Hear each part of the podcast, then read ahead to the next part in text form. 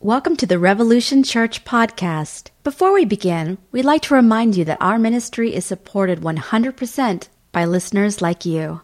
To make your 100% tax deductible donation today, please visit revolutionchurch.com slash donate. You can also learn more by clicking the donate section on the website.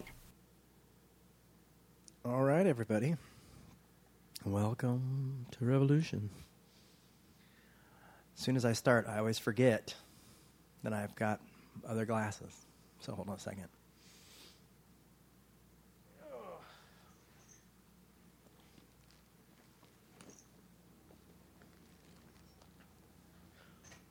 Hope everybody had a good week. True Minnesota fashion, I'll say that the weather's getting better. Knock on wood. Tuesday snow? Hmm. No. Yeah.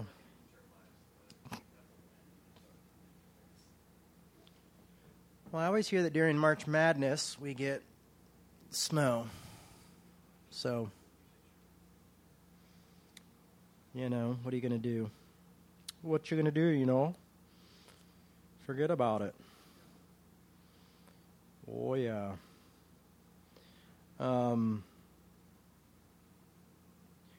so when I listen to the few minutes beginning of service, I always realize I complain about being tired. So I'm going to stop. I'm just going to stop. I'm not going to complain about it. I think I've got sleepy disease, but I'm not going to complain about it. sleepy disease is okay. Um, I'm trying to think of anything exciting that happened this past week. Just the huge raising kids. Haven't had father-in-law visit, which was nice. We had a good time. Milo and Minnie love their grandpa. And uh, so that was good.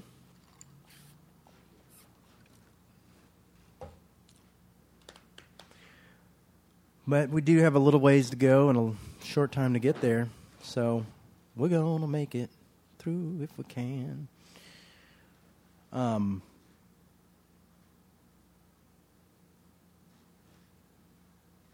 oh, yeah. There was an interview in this magazine called That Magazine, I think it is what it's called, that I did with Kristen Becker, who I do um, Loosen the Bible Belt with. And if you if you follow me anywhere, Facebook or Instagram, Instagram is my big thing. Um, yeah, no, it's called Them. It's called Them Magazine, and uh, it's LGBTQ magazine. And they did an uh, article with me and Kristen about Loosen the Bible Belt tour, our tour in the South for trying to spread tolerance and love and, and stuff like that. So if you're listening and you get a chance to check out Them Magazine, I think it's them.com and just search out Loosen the Bible Belt or Kristen Becker or Jay Bakker and uh, check that out. See what I'm doing, my side work, my side revolution work. I really enjoy going on tour and doing stuff like that. So, um, so that was kind of cool. They guy they they'd had an artist paint up a picture of us, and that was really cool. See that he got my tattoos right too. It was really weird. That they just usually do like little squiggly lines if someone draws a picture of you. but uh, that was kind of cool. So anyway, um, welcome to Revolution. We are going to be starting in Matthew 23. And Matthew 23 is where Jesus denounces the scribes and the Pharisees. It's a pretty heavy chapter. Um, I'm going to go through most of it, but I'm going to read. I mean, I'm going to skip over some just for time's sake. But uh, yeah, let's get into that. Let's see what, how Jesus dealt with the scribes and the Pharisees. Um, then Jesus said to the crowds and to his disciples, and you'll see why the Pharisees and, and, and scribes were frustrated with Jesus. Uh, Pharisees, uh, he said to, the, said to the disciples, the scribes and the Pharisees sit on Moses' seat. Therefore, do whatever they teach you and follow it. But do not do as they do, for they do not practice what they teach. They tie up heavy burdens, hard to bear, and lay them on the shoulders of others. But they themselves are unwilling to lift a finger to move them. Um, for me, that was my church experience growing up is heavy burdens and not seeing you know not getting a lot of answers of like well how do i deal with this? Or can you help me with this? Or how do i you know tying up with heavy burdens? And, and that was really tough. Um, They do all their deeds to be seen by others, for they make their their uh, phylec. Can anybody pronounce that? Phi, the ph. What does yours say? Twenty-three five. Yeah, they do all their deeds to be seen. For they make their their phylacteries broad and their fringes long, which I think it's their prayer cloths. They love to have the place of honor at banquets and the best seat in the synagogues and to be greeted with respect in the marketplace. Now, I can see how that's tempting to be respected. I mean, who doesn't want to be respected? Um, but it also can become a become an idol, can become something where you lose focus on things. Um, I wrote next to this in my notes, don't we all? don't we all want to be greeted with respect in the marketplace? But obviously Jesus is saying this is not that's not the the goal here. And that's good for us to see and good for us to hear. They like to have people call them rabbi, but you are not to be called rabbi, for you have one teacher, and you are all students. And call no one your father on earth, for you have one father, which I've always been curious why we don't, why this is one verse that seems completely ignored by the Catholic Church and by Christians um, to call no one father. We have no one but the one in heaven. No, are you to be called, nor are you to be called instructors for you have only one instructor, the Messiah. So I wonder if there's a denomination that really sticks to that. The greatest among you will be your servant. So Jesus is turning this everything onto its head and saying, The greatest among you will be your servant. All who exalt themselves will be humbled, and all who humble themselves will be exalted. And it's, you know, tough to humble yourself. It's tough to, to take the low road. Um, this is what we're called to do. We're called to humility. But woe to you, scribes and you Pharisees, you hypocrites! For you lock people out of the kingdom of heaven, for you do not go in yourself. And when others are going in, you stop them. Woe to you, scribes and you Pharisees, you hypocrites! You know, these guys have become what, what some people call kingdom monitors. you know, like hall monitors. You know, they, they, uh, the Jesus police, the fruits of the Spirit police, the kingdom of God police. And uh, record keepers that nag, nag, nag, nag, nag away at us. I like this one though. It says, Hypocrites, for you cross sea and land to make a single convert and you make the new covenant twice as much a child of hell as yourself. You know, um,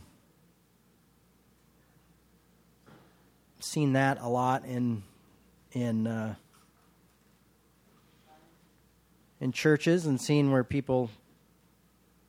I mean, I think a lot of people leave, you know, a lot of people who are disillusioned with the churches are people who were turned into twice the sons of hell that that their teachers were. I mean, I, I know people like this. I know people who now are don't want anything to do with the church, and I'm thinking like, uh, I got one friend in particular I'm thinking of, and they're pretty much done with. I mean, they are completely done with it, and they seem a lot happier, to be honest with you. But when they were a Christian, they were not someone you wanted to be around. You know, and it was like bad theology and legalism and things like that. So when I see people turn from legalism and leave the church, you know, I always wish that they would had a, a chance to have a, a better experience. You know, but I can't blame them. I can't blame them if they were caught up in that and felt like God was, had these impossible standards and that they had to be something that they couldn't be. Why you would leave? Um,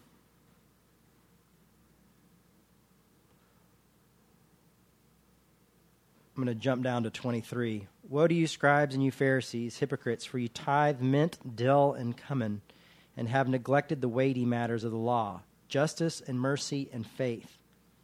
And these you ought to have practiced without neglecting the others. You blind guides, I love this one, you strain out a gnat, but swallow a camel. Um, that's self explanatory. I don't even feel like I have to get into that too much. But uh,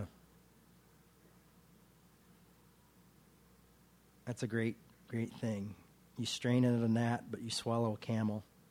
Woe to you, scribes and you Pharisees, you hypocrites, for you clean the outside of the cup of the plate, but inside they are full of greed and self indulgences. You blind Pharisees, first clean the inside of the cup so that the outside also may become clean. And I mean, it kind of shows us how often we get focused on people's outsides, how much we get focused on people's works and deeds and things like that. And this is saying, you know, really the process starts on the inside. We can't be focused on the outside because we don't know what's going on on the inside of others. That's a reason for us not to judge others. It's a reason for us not to point fingers. Um, Woe to you, scribes and you Pharisees, you hypocrites, for you are like whitewashed tombs, which on the outside look beautiful, but inside they are full of the bones of the dead and of all kinds of filth. So you also so you also on the outside look righteous to others, but inside you are full of hypocrisy and lawlessness. Um, that's what hate can do. When hate gets inside, it can really rot us on the outs and the inside. Self righteousness is one of those things that, that really breeds that whitewashed tomb idea. Um, judgment of others. Uh, thinking that you you have a corner on the truth, which often a lot of Christians think they do. You know, a lot of Christians think they have the corner and, and, and know what's going on. Um, or that somehow they're moral and others aren't. You know, that's always something that trips me up is that Christians think that for some reason they have a corner on morality, when quite obviously people outside the church seem to do just as good, if not better, things than people in the church, you know? Um, I'm going to jump up to uh, 32, 23, 32, or 33. You snakes, you brood of vipers, how can you escape being sentenced to hell? Therefore, I send you prophets sage, and scribes, some of whom you will kill and crucify, and some you will flog in your synagogues and pursue from town to town, so that upon you may come all the righteous blood shed on earth, from the blood of righteous, Abel to the blood of Zechariah, son of Barachiah, whom you murdered between the sanctuary and the altar. Truly I tell you, all this will come upon this generation. It's pretty heavy stuff, you know. And when he, and when Jesus is calling out the religious leaders as brood of, brood of vipers, which is basically if you've ever seen snakes born, it's really disgusting. It's hundreds of, or not hundreds, but dozens of little snakes everywhere. What? Indiana Jones, brood of vipers. Yes, snakes. Why did it have to be snakes? Um, you know, and this is Jesus saying, really, like in a way, calling them assholes.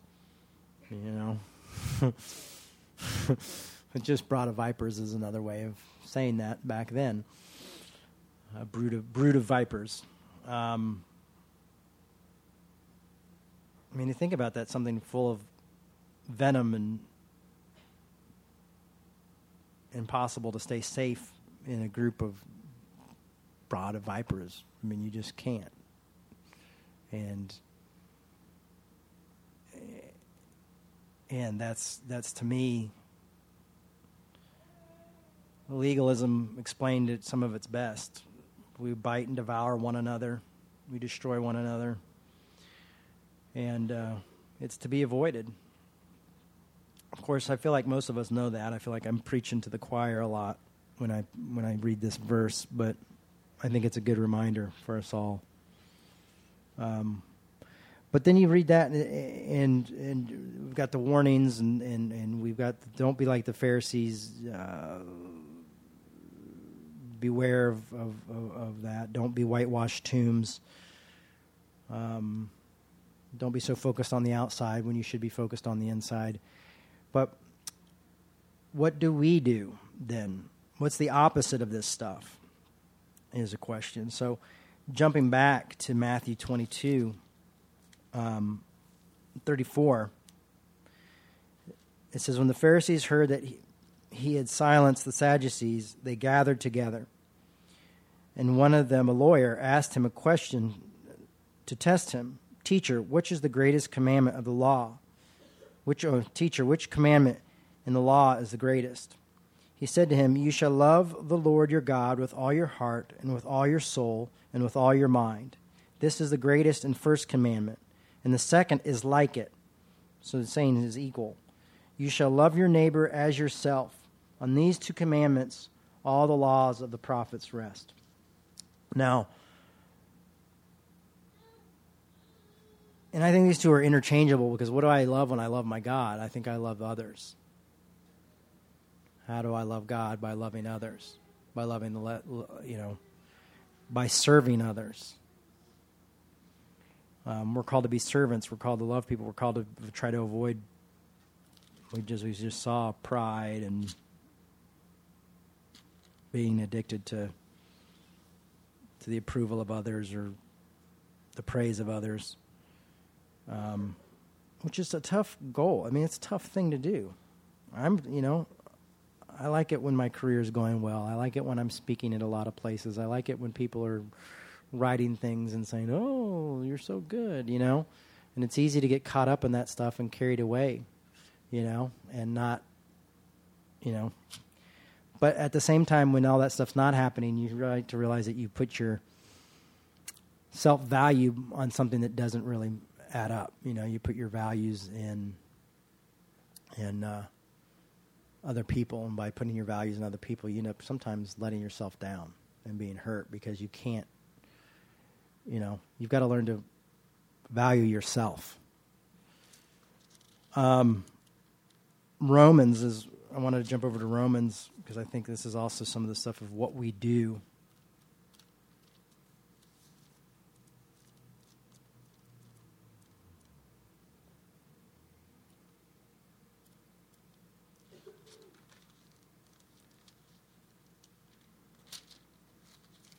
Romans 12. So, what is the opposite of, of, of being legalistic and religious and things like that? You know, we saw love God with all your heart, your neighbor as yourself. But what does that look like? What does Paul say it looks like? In Romans 12 9, it says, Let love be genuine. Hate what is evil Hold fast to what is good. Love one another with mutual affection. Outdo one another in showing honor. Do not lag in zeal, but ardent in spirit, serve the Lord. Rejoice in hope. Be patient in suffering. Persevere in prayer. Contribute to the needs of the saints. Extend hospitality to the strangers. Um, that was the sin of you know people like Sodom and Gomorrah, you know, and they always say try to make it about LGBTQ folks, and it wasn't. It was about hospitality, and hospitality to the stranger is why the judgment of Sodom was so strong, is because they were hostile to strangers. I mean, this is when the rubber hits the road. This is the tough stuff, you know, extending hospitality to strangers and, and, and, and making time for those who are, need us. Bless those who persecute you. Ah, you know. Bless and do not curse them. This kind of goes back to what we were talking about last week about unity and what does that look like and how do we strive for unity and how do we strive for forgiveness? How do we love our enemies? You know and this is a tough one. This is really a tough one that i have to just continue to remind myself of and it's probably why i talk about it so much is blessing those who persecute you bless those who curse you rejoice with those who rejoice weep with those who weep live in harmony with one another do not be haughty but associate with the lowly. You know this is tough stuff it's tough to love people who are negative. It's tough to love people who are out to get you. It's it's it seems it seems pointless sometimes. You know, it seems like throwing pearl to swine. You know, but there's something that's transformative there. There's something that's in touch with the kingdom of God. There's something that's in touch with the fruits of the spirit that we get from doing that. We're able to take a higher road and we'll be able to be peacemakers and experience things like, you know, like Gandhi and Martin Luther King Jr. and Jesus.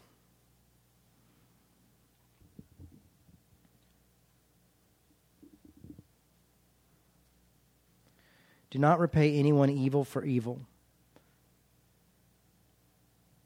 but take thoughts for what is noble and right sight of all. If it is possible, so far it depends on your life. If it is possible, so far as it depends on you, live peaceable with all. Beloved, never avenge yourself, but leave room for wrath of God. For it is written, Vengeance is mine, I will repay, saith the Lord. No, if your enemies are hungry, feed them. If they are first thirsty, give them something to drink. For by doing this, you will heap burning coals on their heads, which I've always found really strange. Do not be overcome by evil, but overcome evil with good. So you see the this is the flip side of, of what we see with legalism. And uh, yeah, I don't even feel like I need to explain that anymore. I mean, that's self explanatory. Um, I can jump over to Romans 15. It says, We who are strong ought to put up with the failings of the weak. Hear that? We, are, we who are strong ought to put up with the failings of the weak and not to please ourselves. Each of us must please our neighbor for the good purpose of building up thy neighbor. So, this is, I mean, it goes on to say, For Christ did not please himself, but as it is written, the ins- insolent of those who insult you have fallen on me. For whatever it was written in former days was written for. Uh, you know, I'm going to just skip that. I'm going to go back to the beginning because I think it's more important right now. We who are strong ought to put up with the failings of the weak and not to please ourselves. You know,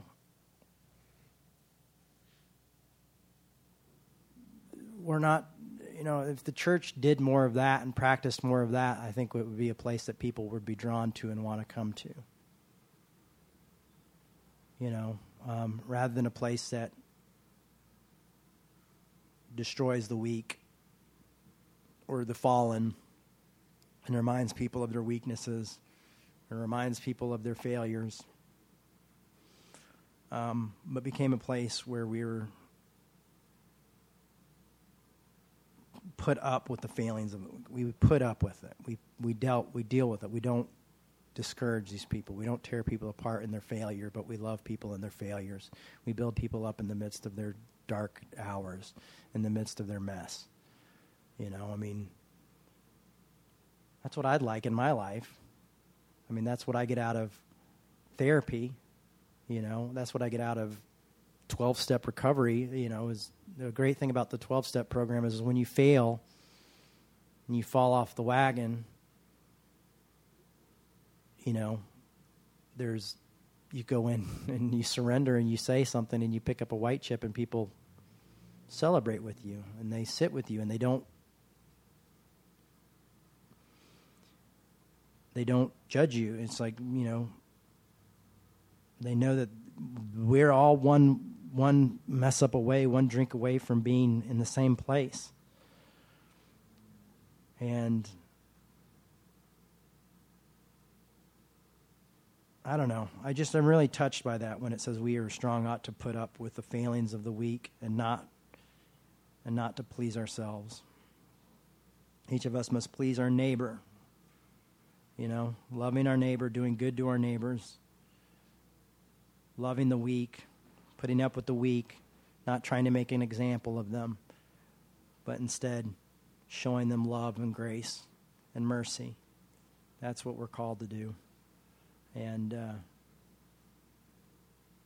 live life. Live life as a is someone who loves. Live life of love. Live life of humility. Live life humbly, and. Uh,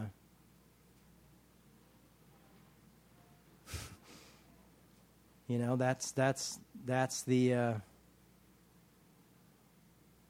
that's the struggle that's the the the that's the call. That's I don't know. You know, that's if we want to, if, if, we're trying to seek to be Christians, if we're trying to seek to be followers of Christ, you know, this is what what it is about. Letting our love be genuine. You know, loving one another with mutual affection. And not crushing the weak but building them up. Seeking humility. So, I don't know. I, this is tough stuff for me, too. So, but it is what it is. And uh, I feel like that's what, what I've got for you this week.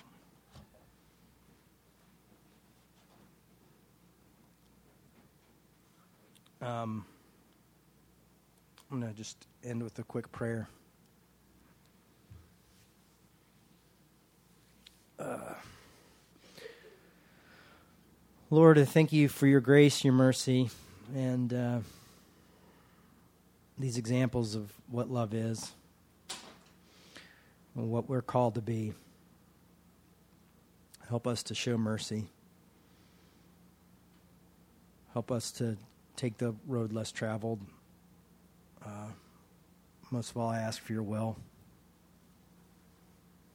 In Jesus' name, amen. Um, just a reminder uh, we Revolution is nonprofit, and we'd much rather have you than your money, which I always want to make clear. Hot mic. Um, But uh, but uh, if you consider Revolution your church and it's something you'd like to donate to, that'd be great. You can do that by going to revolutionchurch.com or by going to um, our Facebook page and pushing on the pressing the donation button. Um, so, want to just thank everybody who's been giving. We just did our year end tax stuff and you know, I just appreciate all of you who've helped us continue to do this work.